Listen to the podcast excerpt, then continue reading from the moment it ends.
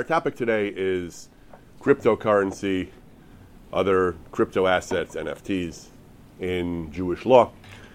It's a cliche, but law, Jewish law in particular, has to grapple as society evolves, as technology advances. We have to grapple with things that the, the law, as initially articulated, did not countenance all kinds of technology. Shabbos, we, we have to deal with new things that weren't around in the time of the Bible, in the time of the Mishnah. Cryptocurrency is an extreme example. It did not exist thousands of years ago. It did not exist hundreds of years ago. For that matter, it didn't exist 15 years ago. Uh, Bitcoin is just a, just a little above 14 years old. It began in January 2009. So it's uh, even by internet standards, it is a relatively new, te- relatively new technological innovation. One that, of course, has has become exploded into a very big deal in the in, over the last 15 years or so. So we're going to discuss today some of the Torah and Jewish law perspectives toward cryptocurrency, just to give a little bit of outline of what we're going to discuss and what we're going to focus on to a greater and lesser extent. In recent in, in recent uh, weeks, months, much of the discussion about the in the crypto space has been about fraud has been about criminality and fraud. Obviously, with the recent implosion of FTX, but even over the last couple of years, uh, cryptocurrency makes the news a lot in, because it's it, everyone gets hacked, individuals get hacked, exchanges get hacked, uh, flaws are found in smart contracts, um, all kinds of money is siphoned off and stolen. Various cryptocurrencies seem to be Ponzi schemes. Uh, there's all kinds of manipulation, pumping and dumping, and so on. Cryptocurrency is often used to pay criminals. Ransomware seems to be used for money laundering a lot. Um, and the, so th- there's a lot of there's a lot of one of the most uh, controversial and newsworthy aspects of crypto in recent years has been its uh, adjacency to criminality.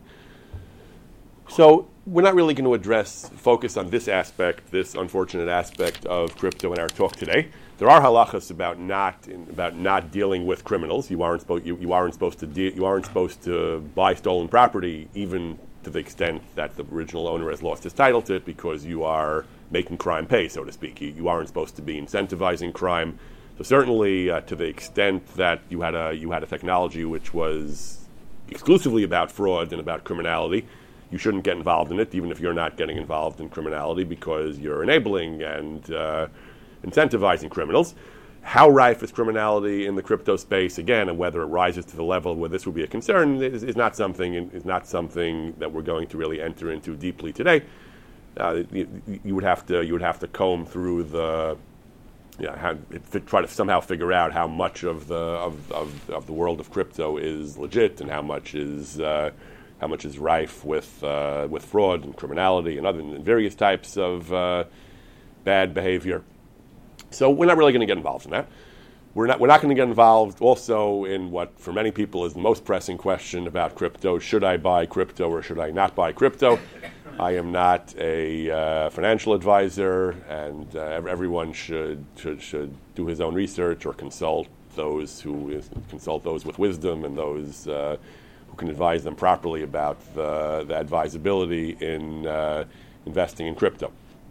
Uh, I suppose I should make the obligatory disclosure.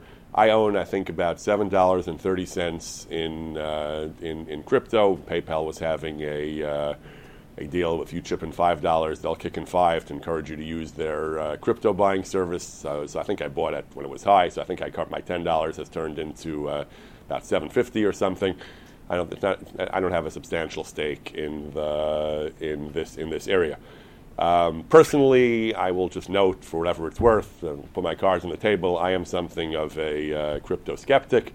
I, I personally tend, align more with the view that there, there it, it is a solution uh, in search of a problem, that there has yet to really be any major application uh, of crypto that cannot be addressed equally as well by existing database technologies, existing currencies, existing existing frameworks. That, that there's very, very little aside from criminality. But that's, that, again, that's a personal opinion, and that's, uh, there may very well turn out to be applications that, uh, for which crypto is an excellent fit. Again, that, that, that isn't really going to feature into our discussion today.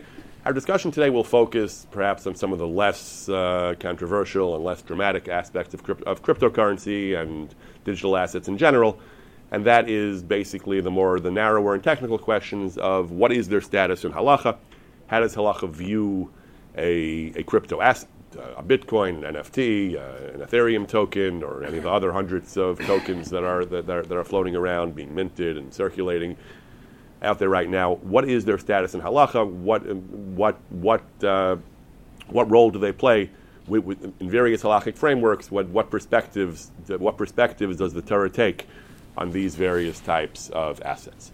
So first of all, briefly, ju- just as a basis for comparison, let's discuss a little bit about what the law what the law says about uh, digital assets. I don't know that there is an entirely settled uh, framework on this yet. I apologize, by the way. I did produce handouts. Unfortunately, when I sent them in by email, I sent in the email sans the handouts. So th- th- I, am happy to make them available to anyone who uh, who wants them. If you just ask me afterwards, either, either just mention it to me or send me an email. I'll be happy to send it to you. But in, the handout, I included uh, briefly a couple of legal perspectives on on digital assets. The IRS considers them assets. If you have, if you realize not currency but assets, if you realize gains you are you, then, then, it's like any other asset that you sell, a house, securities, anything, anything that you sell and, and, realize gains. Your gains are taxable. The IRS considers them property and considers profits realized realized from the trading in these assets to be taxable.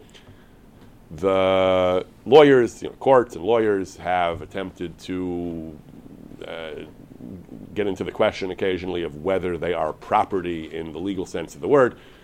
Uh, there was a there, there, was a case in a Maryland district court where where there, there was some there was some somebody was operating an illegal business, an illegal money transfer business. It, it wasn't properly registered, so the Fed, so the government seized uh, seized the bitcoins on the grounds that uh, civil asset forfeiture and assets used in connection with a crime.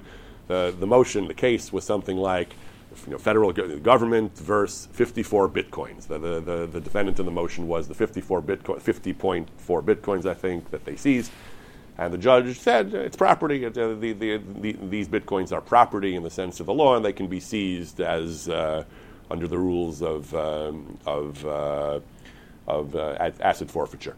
I said there was a long, a, a much longer and more uh, thorough white paper on this by I don't know how to pronounce the firm's name, Perkins. Uh, Perkins Coie. A couple of lawyers uh, from their blockchain group wrote up a whole white paper discussing what should U.S. law's perspective be as to whether as to whether crypto at digital assets are property.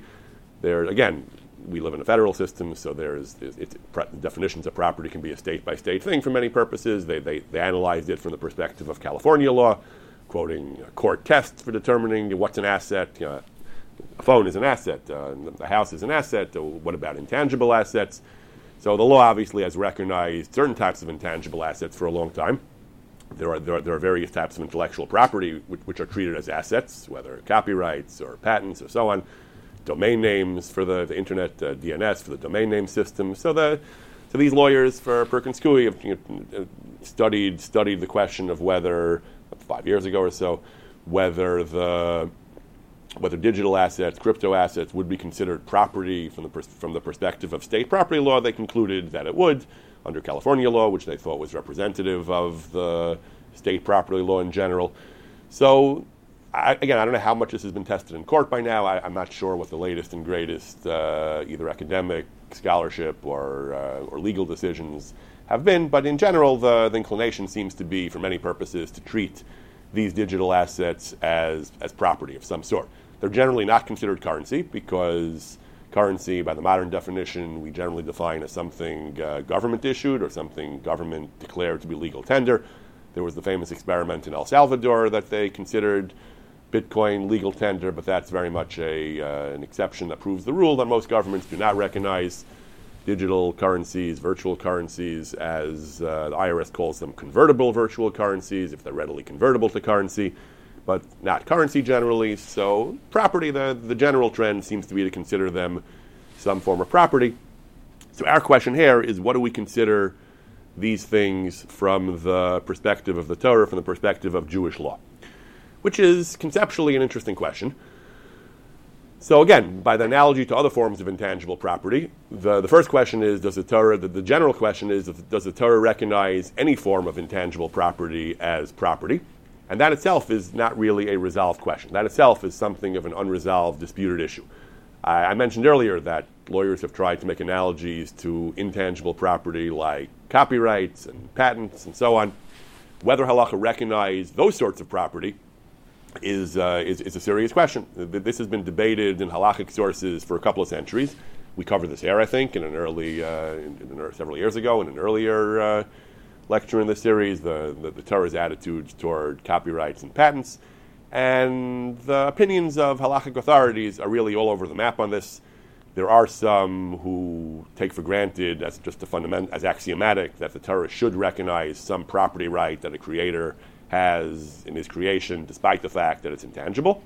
There are others who said no such thing. There's no precedent for this. There's simply no traditional source that indicates that. Uh, there, there, there's simply no traditional source that indicates that there's uh, that there's any uh, that there's any property right in, in, in, an intangible entity like an idea, like an invention, like a literary creation various authorities have, have, have constructed other frameworks for the, for the protect, that, that, that, that grant some protection to intellectual property. They, they've, they've, they've tried to stretch the laws of, of unfair competition to extend to commercial use of uh, intellectual property to which you have no right, or you know, unjust enrichment, and so on. But it, it's far from clear that the Torah recognizes any sort of abstract intellectual property. Some authorities say they do. So in other contexts as well.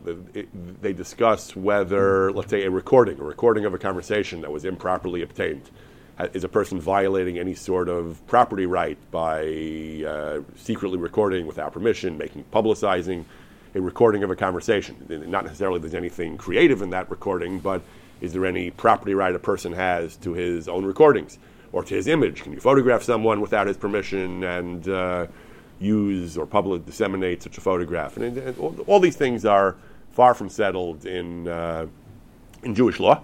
There are many authorities in all these cases that forbid the, the, that forbid flouting somebody's wishes in these areas, but not necessarily because of uh, a classic property right, of a variety of other explanations. Some people say, including V'ahavta l'reacha kamocha, love your, love your neighbor uh, as yourself. I always object that that, that shouldn't really. I, I, always feel uncomfortable with invoking that in a in a legal concept, in a halachic legal concept context, because we have a shulchan aruch, we have a Talmud, we have a complicated body of law. We, we can't just replace law by saying love your neighbor. Love your neighbor is an ideal; it's a mitzvah. We should all be following it. But you, you, there's still a place for law, which which delineates rigorously what you're allowed to do and what you're not allowed to do. We should all aspire to to show love and uh, consideration for our neighbors, but we still need law, which says exactly what I'm allowed to do, what I'm not allowed to do.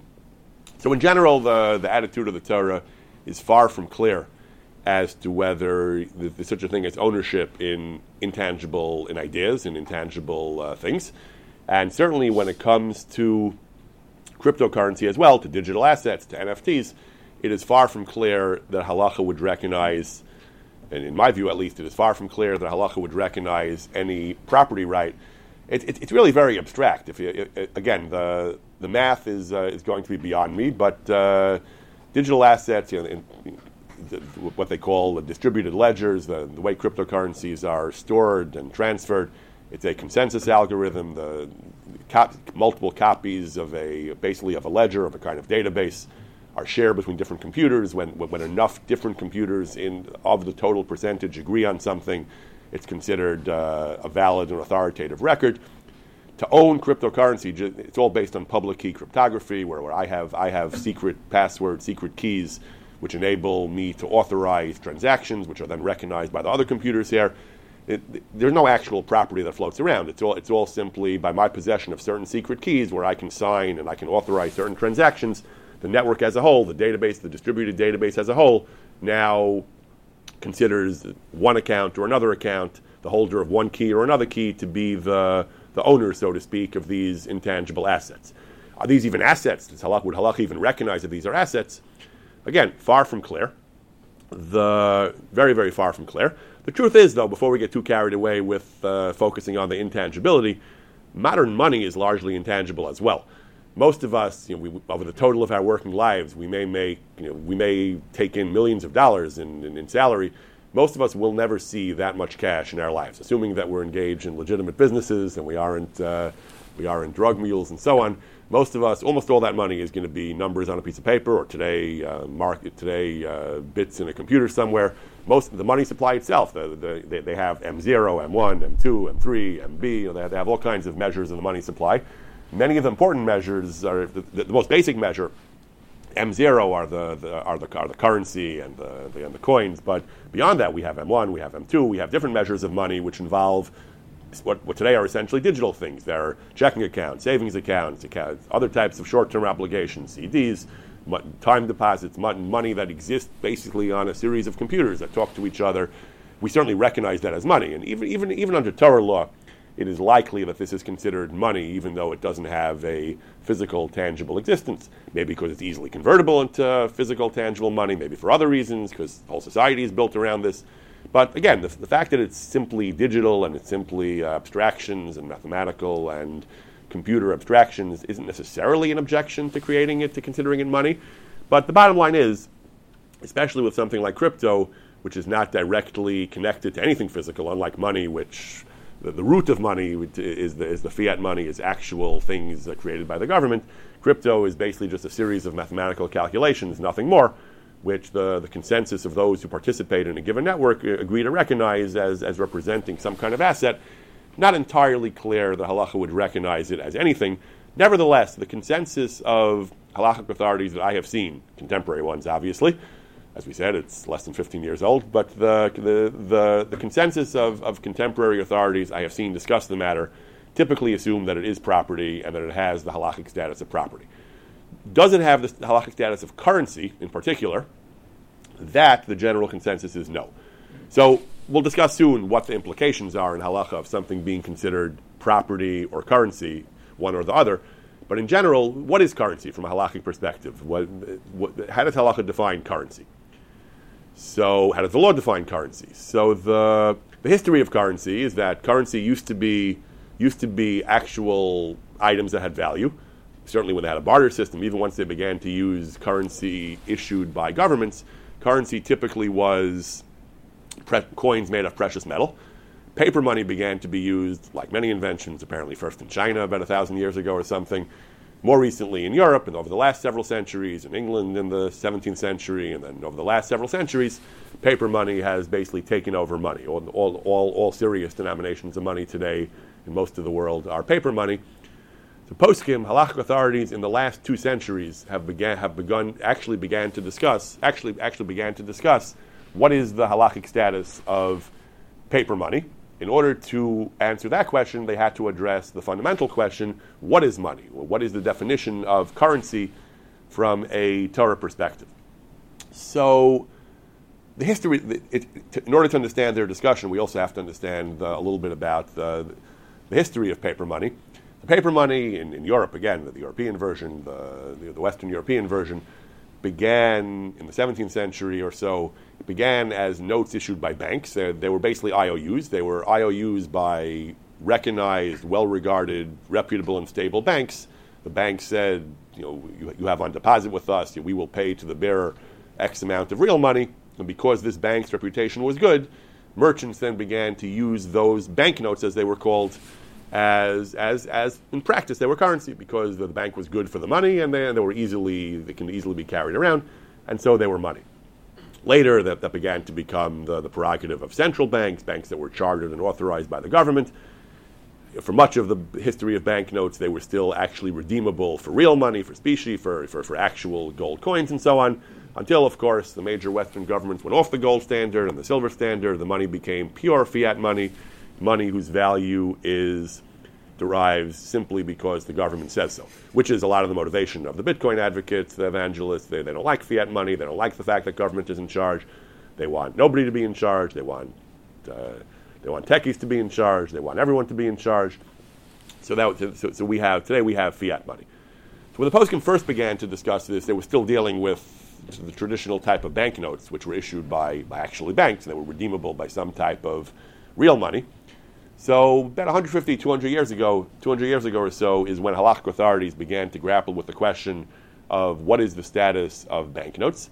So they, they proposed a number of different theories, a number of different definitions for what is the definition of currency from a halachic perspective.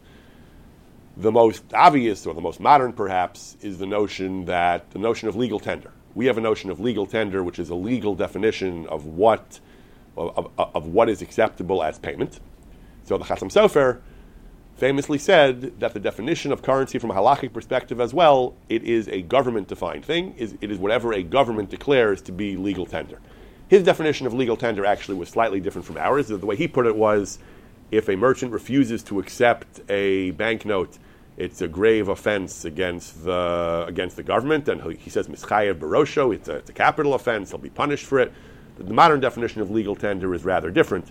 Uh, there, actually, apparently, there's no legal obligation for someone to accept the money. You, you, can say no if you want, just that that is called that the debtor has tendered payment for the debt and he is now off the hook. If, if he has presented something to you, if he has tendered to you something that is legal tender, his debt is considered discharged. You want to take it, take it. You don't want to take it, don't take it. But the point is that the it, it, it, it's a right of a essentially it means the court will recognize payment made in legal tender as, as, as affecting a discharge of the debt.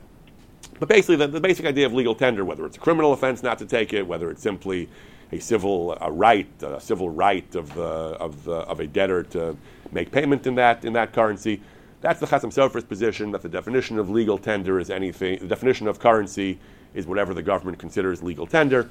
Bitcoin is not legal tender anywhere in the world, as far as I know, except for El Salvador. Cryptocurrency in general is not. So that's why most halachic authorities have said, certainly if we work with that definition, then crypto is not legal tender. It's not currency. There are a number of other definitions that halachic authorities have proposed for currency, though, that are not uh, defined in terms of legal tender. Some said that it, some used a more, a more pragmatic, a more social definition. They said, they said the definition of currency is anything which is widely used as a medium of exchange by merchants. The, the, theor- the, theorists of money, the economists, talk about how money serves several functions. It's a unit of value, it's a medium of exchange, it's a store, it's a store of value. So some authority said that the, the, key, the key property of something for it to be considered currency is that it is a medium of exchange. It, it is widely used. What makes money different from barter is that barter, I have to offer the merchant something and he has to decide to accept it in exchange for whatever I want from him.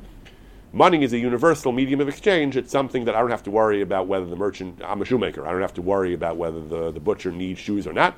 I simply sell my shoes for money and I use the money to buy meat at the butcher.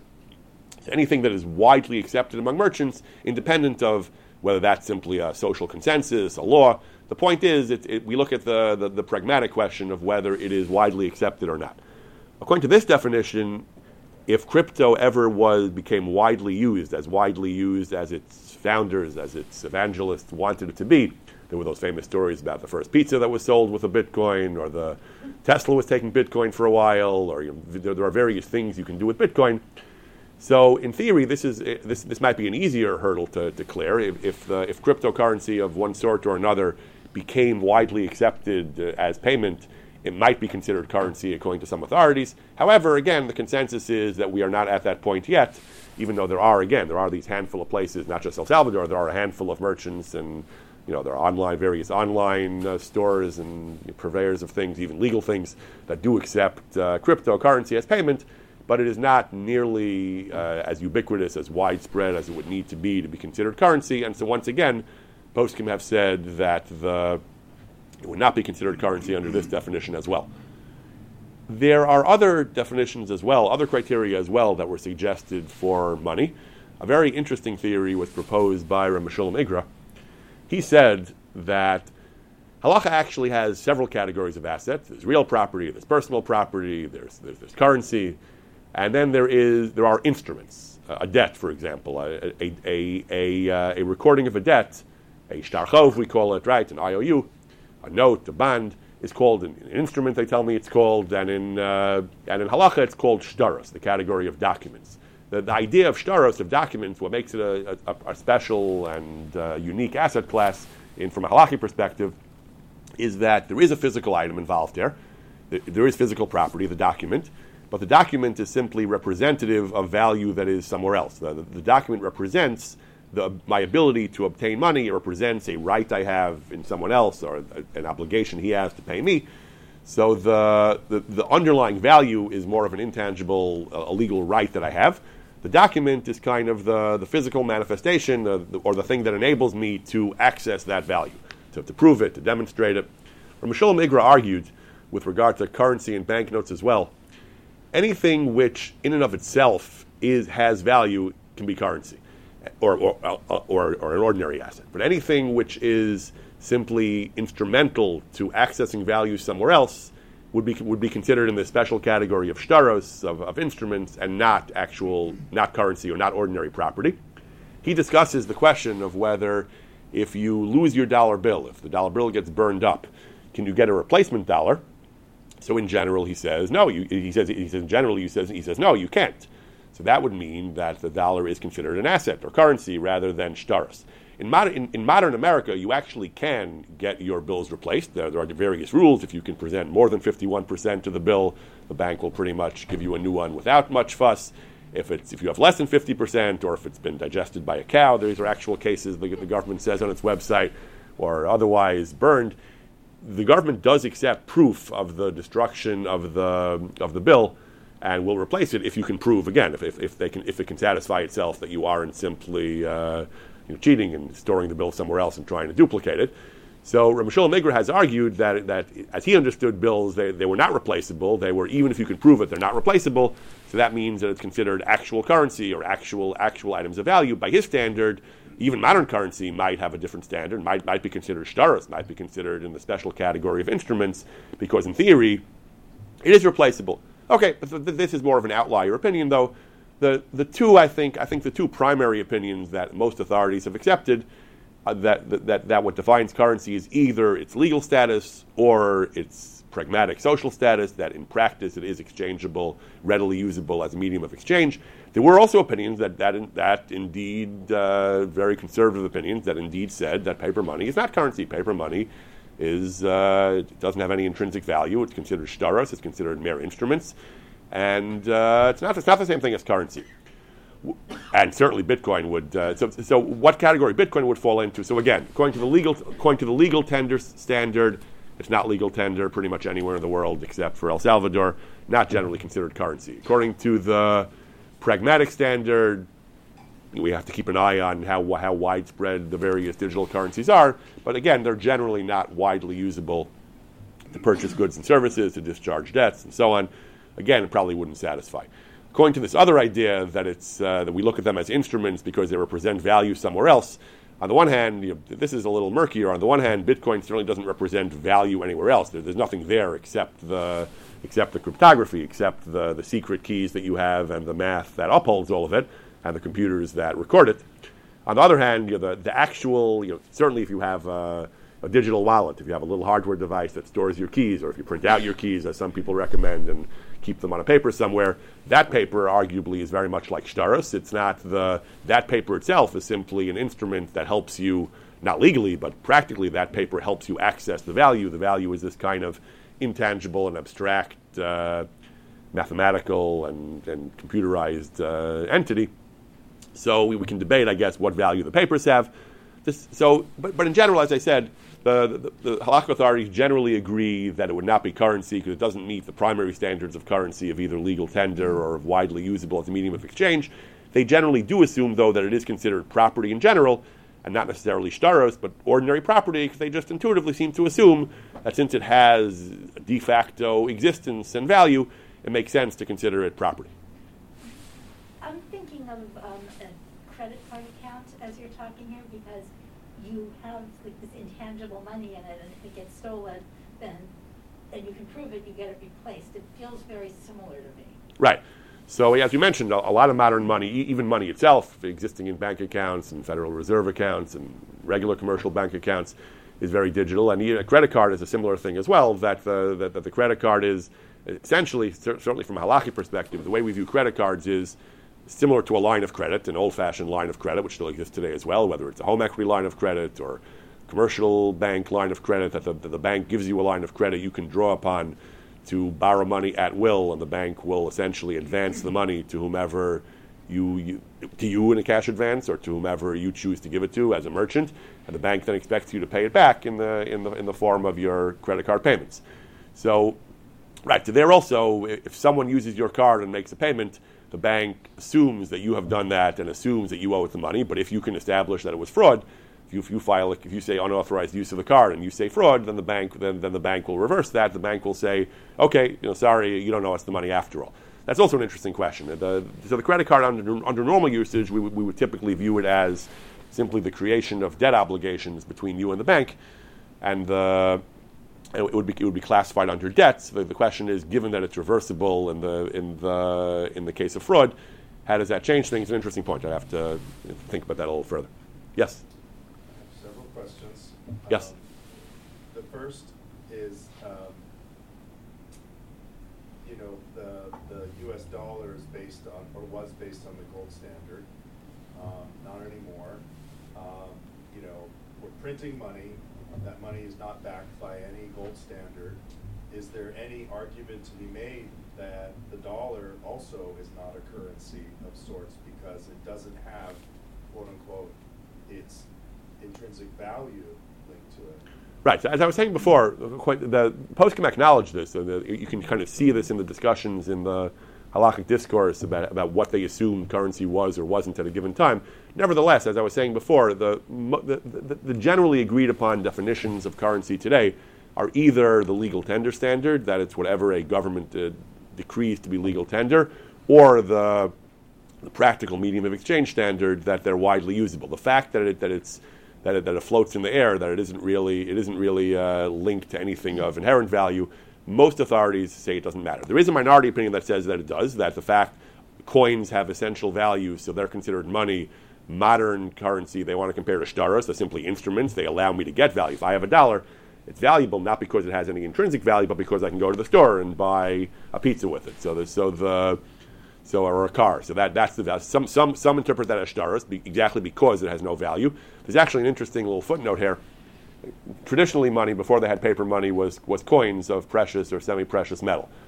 So some authorities argued that even after paper money was introduced, they argue that coin money is real money because it has real value, paper money doesn't, because it has no real money. Others countered, by that time at least, I, am not, I'm not, I, have always been a little per- confused about this, but ancient Roman history, but certainly by the, certainly by the, by the time of the European acronym of, of 200 years ago, even the coin money, the value was not strictly the value of the underlying precious metal.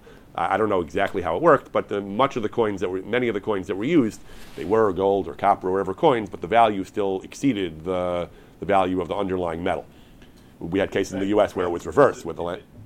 Doesn't exceed the value, then people melt down right. the coins. Right. We, we had cases in the that U.S. occasionally a problem with the pennies or the things where the copper or the zinc was worth more than the right. Then obviously the economic incentive then is to uh, to arbitrage that by, by by converting to precious metal. But often it was worth more, in which case obviously it was in your interest to keep it as money. So other authorities said they said so what's the difference? Even even if you're using coin money, if the value exceeds the the value of the precious metal, then you shouldn't recognize that as being money either. Some actually tried to distinguish. Some actually felt, and they made a very kind of subtle. Uh, legalistic distinction that, that if there's some inherent value in the, the coin, even though the denomination of the coin is greater, that is considered money. But if there's no inherent value of the like paper money, then not. That, that's a difficult distinction to hear. But in general, it's kind of e- either one or the other. Either you say we don't care what the value is of the inherent substrate of the of the currency as long as it's exchangeable and usable and uh, and uh, and legal tender, it, it, it's fine. That's the dominant view although there is a minority opinion, as I said, that it's considered simple instruments and don't have the status of real of real money. Yes. I'll ask two questions. One is, you know, if you're exchanging Bitcoin for a pizza, aren't you accepting that it has value because you are basically exchanging it for something material? Isn't it kind of like a um, how do you say it? Like a, um, a kinus? A? A. Um, so that's one question. The other is, um, is there a discussion around what point it would be widely accepted that this is a uh, widely used um, product of currency, uh, you know, among the the poskim. Right. Yeah.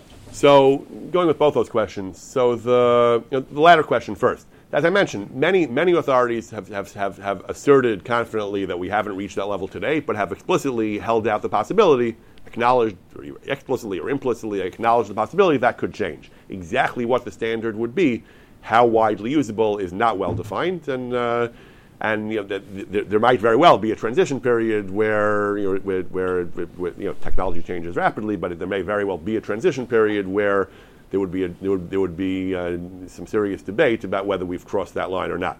Regarding the first question about the, the way people treat it is, is money, so th- this is an important point, and this point is made.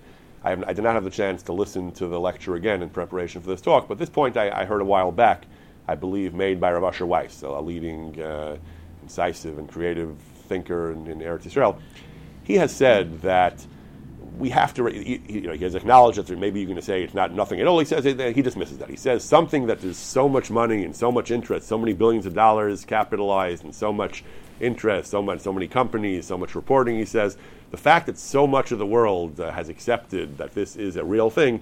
He says that that's that. He said halacha has to accept that. Halacha simply it's, this, is a, this is a classic kind of uh, the, bold method of thought, but a kind of a, a, seductive or persuasive one. He says the Torah has to, certainly in a civil law context where civil law anyway is about people people's arranging, you can have mechila, people can, can agree to things. It's anyway about people arranging their financial affairs in ways that, that suit them. He says something that so much of the world recognizes as having a real existence and having value and being legitimate, halacha has to accept that, that it exists as well. So, so yes, so there, and, and that's a, again that, that's a bold. That's very similar actually to what Rabbi Yosef Shaul Nathanson, the perhaps the most uh, enthusiastic endorser of intellectual property in the sense of patents and copyrights, he wrote uh, also about 200 years ago. He wrote that the, it's obvious that, that Jewish law recognizes intellectual property because it just intuitively makes sense. And, and non Jewish law recognizes it, he says. So, like, clearly it has to exist because obviously it does. He doesn't feel the need to, to introduce any Talmudic precedent. He says that just it's just logical and it's widely accepted and it's the way the world works, kind of. So it's uh, it was obvious to him that that was grounds for for introducing a, a fundamental concept into Torah law. And and and, and Rav Asher Weiss is saying something I think similar to about about crypto assets that something that has gained so much traction in, in, in, world society certainly should be recognized as something. But again, whether it's gained that much as, uh, as currency, many people, perhaps most people who buy crypto today are doing it uh, as some form of investment or speculation. So the argument is perhaps more powerful for considering it an asset, you know, less powerful for considering it actual currency. Now, to move on a little bit. So I've been talking a lot about the, the different asset classes under Torah law ass, ordinary assets, instruments, uh, currency. So the Hebrew words for this are metaltelin, means ordinary personal property, movable property. Uh, is coins or currency, and shtaris are instruments. So, what are the ramifications? What does it matter? What, what are the halachic implications for how we choose to classify these types of digital assets? So, for many purposes, it doesn't really matter for purposes of kinyanim, of exchanging things. You know, barter works uh, to same barter works large. Uh, right. So the question is how, how does halacha, halacha plays places a tremendous emphasis on kinyan, on the very formal, specific modes of acquiring assets. That's an important question. Uh, when would halacha recognize a digital asset as having changed ownership? But, uh, but, but in general, stepping back even from that for a moment, it, so in the, in the, handout, which I can send you later, the, there, was, there was a case where a couple of techie uh, crypto entrepreneurs, they, they were Jewish, they, they got married, they exchanged NFT rings. They, they pulled out their phones and they, uh, they, they so we're not going to get into the double ring ceremonies aspect of that here, but the, can you get married using NFTs? Can you get married using crypto? So here it doesn't matter whether it's currency or asset. You, you, you put it on the college finger. Right. Well, what do you, how do you do that exactly? So you know, not, the finger obviously is it's a minhag, but it's not it's not required. So the w- you don't need currency for kedushin. We typically don't use currency. We typically use a ring. Halacha allows you to to use, to exchange to, for the chassan to give the kala for the for the groom to give the bride for for kedushin to marry her any type of item of value or even services or so on. You provide her with a service if that's mutually agreed upon. The minhag today is a ring, and as I said, but a gold ring, but but. There's a, there's a whole Gemara about that. If you say uh, Ritzchok lefanai, Rikod lefanai, Dabra Almanasha Dabra the three three of the examples the Gemara gives are either performing some kind of art, which was considered a service, or lobbying, speaking to the government on, on my behalf. So that's the as, as, long, as long as the service is considered to have value and the and the woman agrees to Well, in this accept it as which kedushin. On lobbying, probably. What? In this city, which lives. Right, on lobbying. Yeah, that's a good topic for, for another another class, maybe the, the, the halachic uh, discussions of lobbying in, in the history of uh, Jewish law. given that you mentioned, I was thinking all the time about this. Why is such a controversy about in Jewish law say about the uh, intangibles? If they are uh, even if the wife gives the husband, the future husband, something, and she has satisfaction, but he just received it, it's, it's accepted. So it has a value at least of shaveh pruta. Right. So apparently we have a.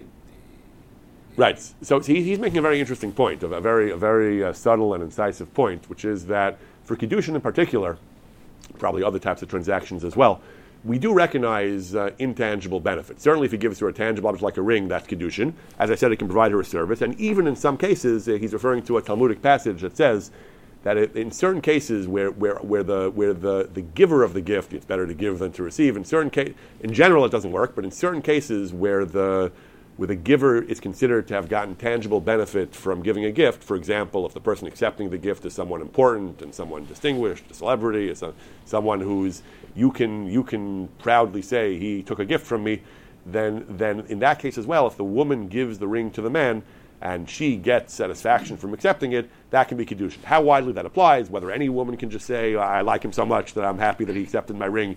That's a, that's a good question. I, I, I don't want to get too deeply into the laws of Kedushin, but the basic point he's making is that we do recognize the intangibles as well, the, the idea of satisfaction, the hana, we call it in, uh, in rabbinic terminology. Hana, benefit, is enough to make Kedushin. So the, the suggestion would be that even if we don't recognize the Bitcoin itself as having value or as existing even, the fact that the person gets hana, gets benefit from having it because it, it is redeemable, it is convertible to, to other types of assets, which are clearly assets, maybe that itself should be a reason to make the Kedushin valid, even if we don't accept that the Bitcoin itself is anything in halacha. And that's a very powerful point. The, the, the Gemara makes that point with regard to debts as well.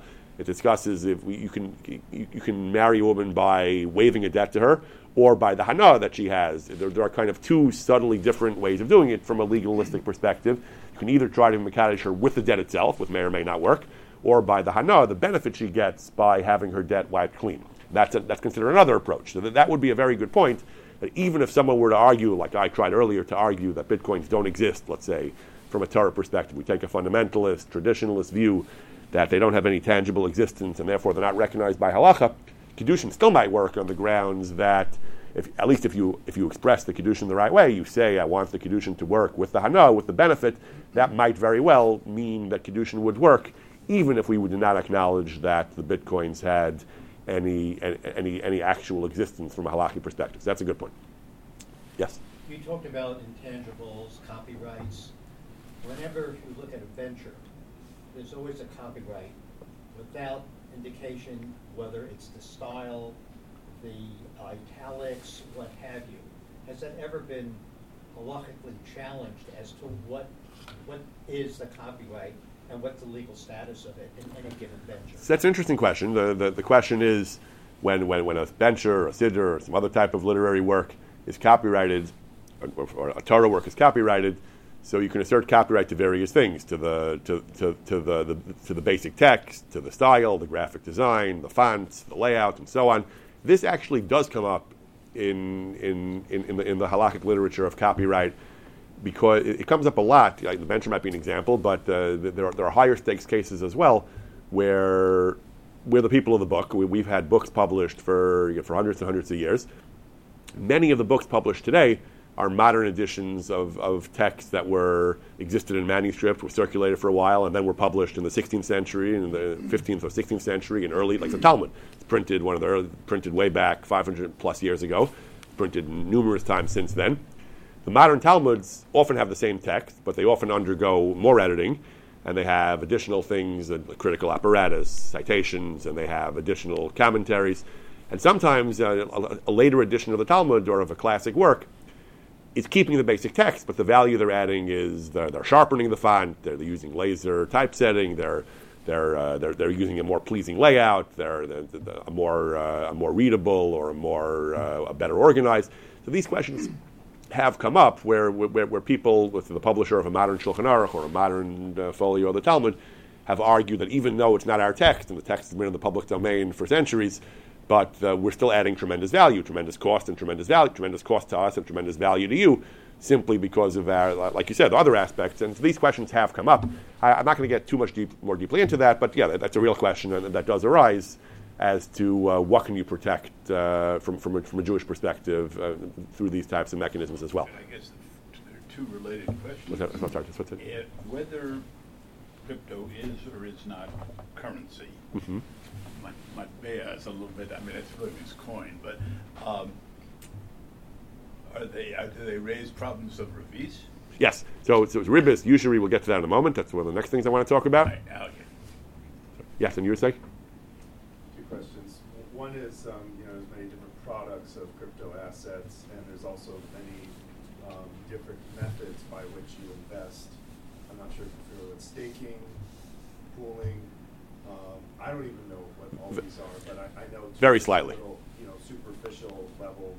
Um, do you know if there's any any of these that are considered more or less of a halakhic issue um, in any way, or are we just sort of looking at the whole body of crypto assets? So I'm, I'm looking more at the whole body, and most of the discussions I've seen have not gotten into those finer and more recent details of things like uh, of things like staking and smart contracts, and then the, rest of these types of uh, uh, uh decentralized uh, DeFi, decentralized autonomous organizations. But most of the literature is not quite caught up with the latest developments. I will admit I also have uh, only a very cursory understanding of these things, and therefore I'm, I'm not going to go not going to go too much deeper into that.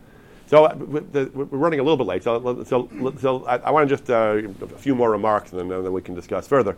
So ribis, the, the, question of usury. So, uh, so the kedushin, as we've said, there's a pretty good case to be made that you can perform kedushin with uh, with with crypto. Again, the minhag is to use a ring. There is one other issue before we move on to, to usury to ribis. There is one other issue of kedushin that the halacha is again the minhag is a ring. You don't need a ring. You can use any item of value. There is a there is a requirement that the item that you give should have a clear, well defined, and well understood price. The, the, the, reason, for example, why, we, the, why the standard minhag is to use a simple gold ring for, uh, for Kedushin and not something uh, more elaborate like a, like a diamond ring. Or There are some cultures, some Sephardim do use fancier rings, but the reason why in Ashkenazic circles we use a very simple, unadorned gold ring is because there's a concern that anything that has to be appraised, that whose value is not so well defined, even if we know it's worth more than the minimum, minimal amount, can cause problems because if the woman overestimates how much it's worth and really it's worth less than that, that can, the, the lack of meaning of the minds can cause a problem in the Kedushin. That's also why we say at the wedding, we ask the witnesses, is this worth a shavapruta, a, a de minimis amount, the minimum you need for Kedushin? Uh, because we want the woman to say, we're not promising you, we're not guaranteeing you anything more than a pruta. You know the gold is worth more than that, but accept that, uh, that your Kedushin is as long as it's worth a pruta. But nevertheless, despite the fact that we say that, there is a minhag that we want the item to have a very clear, very, uh, have a, rel- a reasonably clear, well-defined value. Crypto varies. Things like Bitcoin, the widely traded, relatively liquid, well established cryptocurrencies do have pretty good, uh, well defined values. Uh, actually, uh, Sam Bankman Fried, the way he made his first fortune in crypto in the early days was arbitrage. He, he realized that in Tokyo the, the markets were, were delayed, the markets were settling. I don't know what he did, but he realized that he could buy stuff, I think, in, in, in, in Japan and sell it in the US or vice versa and he made and he, he's making up to I think 10% on, on, these round trips, and he made a fortune I think before I guess the market caught up with him. He, he caught on to some early arbitrage opportunity where the prices were not apparently quite standardized yet, and that's what traders do. That, that, that that's uh, that, when they find uh, there's big money to be made if you if, if you can find these opportunities and act on them quickly enough. So, but in general, the, the more well-established crypto have relatively well-defined prices. But things like NFTs, especially some of the some of the less prominent ones, the prices are all over the place. You don't know until you put it up for sale sometimes. They have what they call floor prices, but, but individual NFTs in the collection might go for more than the floor price. So there, there, would be an issue before anyone practically considers using an NFT, NFTs especially. There would be issues that they don't satisfy the, the rules that the, the price should be well defined and precise and clearly understood. But in general, getting past that, the, the Kedushin would be fine. Ribis, usury. So this is an interesting question. The halacha is we, we know that the Torah forbids lending money at interest. You're not allowed to pay back more than you receive. You're not allowed to charge interest. You're not allowed to pay interest. Now, you would think that, okay, but as long as I pay back the same thing that I borrowed, that should be fine. Uh, so if I can borrow ten dollars, pay back ten dollars, I can buy. I should be able to borrow ten cows and pay back ten cows. I should be able to borrow ten bushels of wheat and pay back ten bushels of wheat. I should be able to borrow ten bitcoin and pay back ten bitcoin. Midaraisa, you can do that. Under biblical law, you can do that. Midrabanan, rabbinic law, has a, a, a, an important prohibition. You're not allowed to that, you're not allowed to denominate a loan in anything other than currency. The, the, rab, the, rabbis made a rule you may not denominate a loan in anything other than currency because the concern is, let's say wheat, the Gemara's example is wheat. Let's say I borrow 10 bushels of wheat and I agree to pay back 10 bushels of wheat. If the price of wheat moves in the meantime, let's say it goes up, then the wheat I pay back will have been worth more than the wheat that I borrowed. Now, from a modern economic perspective, we know that it never makes sense to speak about a price changing in an absolute way. It's always relative. When you discuss, let's say, currency movements, you always say dollar versus pound or dollar versus yen. You can never speak about a currency moving in the abstract. It's always, you could speak about the relative movement of two currencies because how do you know which one moved? It's meaningless to talk about one currency moving, moved relative to what.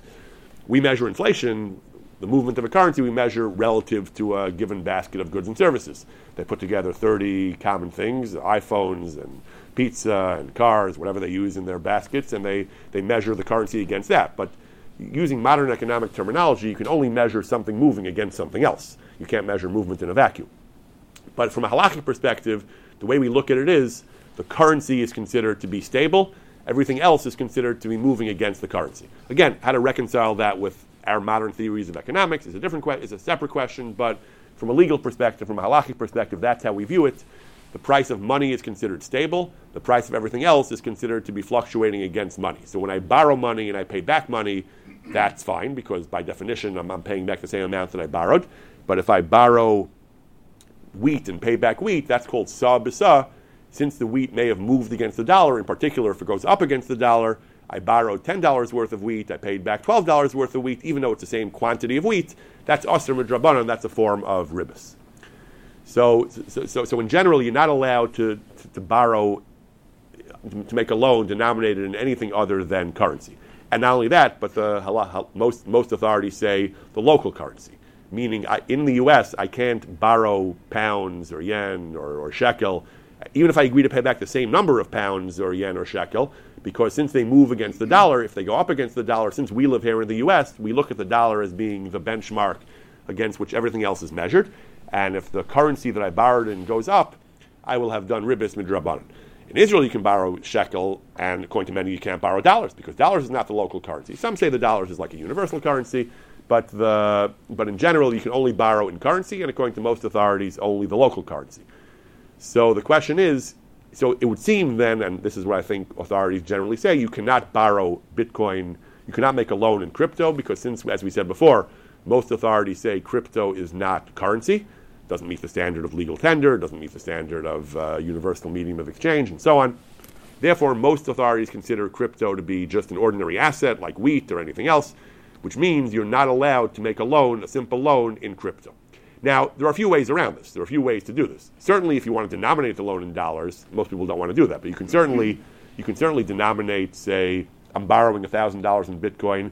I will pay you back $1,000 in Bitcoin based on the price of Bitcoin at the time of payment of the loan. That's fine because by definition there's no ribis, generally you're not doing that. If you want to borrow $1,000, you just borrow $1,000. If you're borrowing Bitcoin, you typically want to denominate the loan in Bitcoin, and that is a problem. There are, however, major leniencies here, the most prominent one being the leniency of Yeshlo. The halacha is this rule of sa b'sa, that you can't denominate a loan in anything other than the local currency, that is limited to where you have, that only applies if you yourself, the, the borrower, has no, ha, currently has no assets of that asset type. If you have any, even a small amount, even some, some small fraction of a Bitcoin, that's fine. If I already own some arbitrarily small quantity of Bitcoin, I can freely borrow more. Why? We're not going to get into why, but the rabbi said that didn't bother them. As long as you have at least some in your possession, that's fine.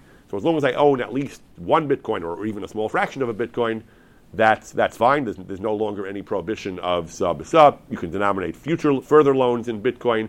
You can even agree to designate a small part of your loan as a, as a gift, or, or, or, can say, if I'm borrowing 100 Bitcoin, you can say one thousandth of one Bitcoin should be a gift, or one thousandth of one Bitcoin shall be a loan denominated in dollars. I'll pay you back the equivalent value of one dollar at the end of the loan, and the rest of it is denominated in Bitcoin. That's mutar as well. You just have to make sure that the loan is that the loan is structured properly. So I'm, I'm just going to wind up. I'm just going to kind of summarize, and I can take further questions afterward. So the, the bottom line is it's not clear bit, it's not clear that crypto is anything in Torah law, although most authorities assume that it is. In practice, uh, for many purposes, it doesn't matter how we classify Bitcoin. In practice, for trading, for buying, selling, it would it would work whether it's currency or not. It doesn't matter if it's currency. The one area the poskim actually debated with regard to paper money was pidyon ben. We use silver typically, but you don't have to use silver. You can use any, any can use any any type of asset. So that much of the discussion in the 19th century was about whether you can use paper money for pidyon ben. And there were some who said not. There were some who said that it's considered instruments and not money. Or, but again, whether it's assets or currency, that's fine. And, but there were those who said you shouldn't use for pidyon ben. But pidyon ben is a special case. Again, Aberdeen is to use silver, so that's not of, uh, that's not of uh, the greatest practical importance. Mekadesh and Isha, again, not so practical. The, the minhag for Kedushin is to use gold and to use rings and to use simple rings, certainly not NFTs or crypto. In theory, if a person performed Kedushin with NFTs or crypto, there is a good case to be made that it works. We got, even, even, if it's not currency, it's, simple, it's simply an asset. And as you pointed out, even if it's not an asset, um, if you, if you structure it in terms of hana, in terms of benefit received, it might be valid anyway. In terms of ribis, you have to be careful because you're not allowed to denominate a loan in anything other than other than currency, local currency, which Bitcoin is certainly not.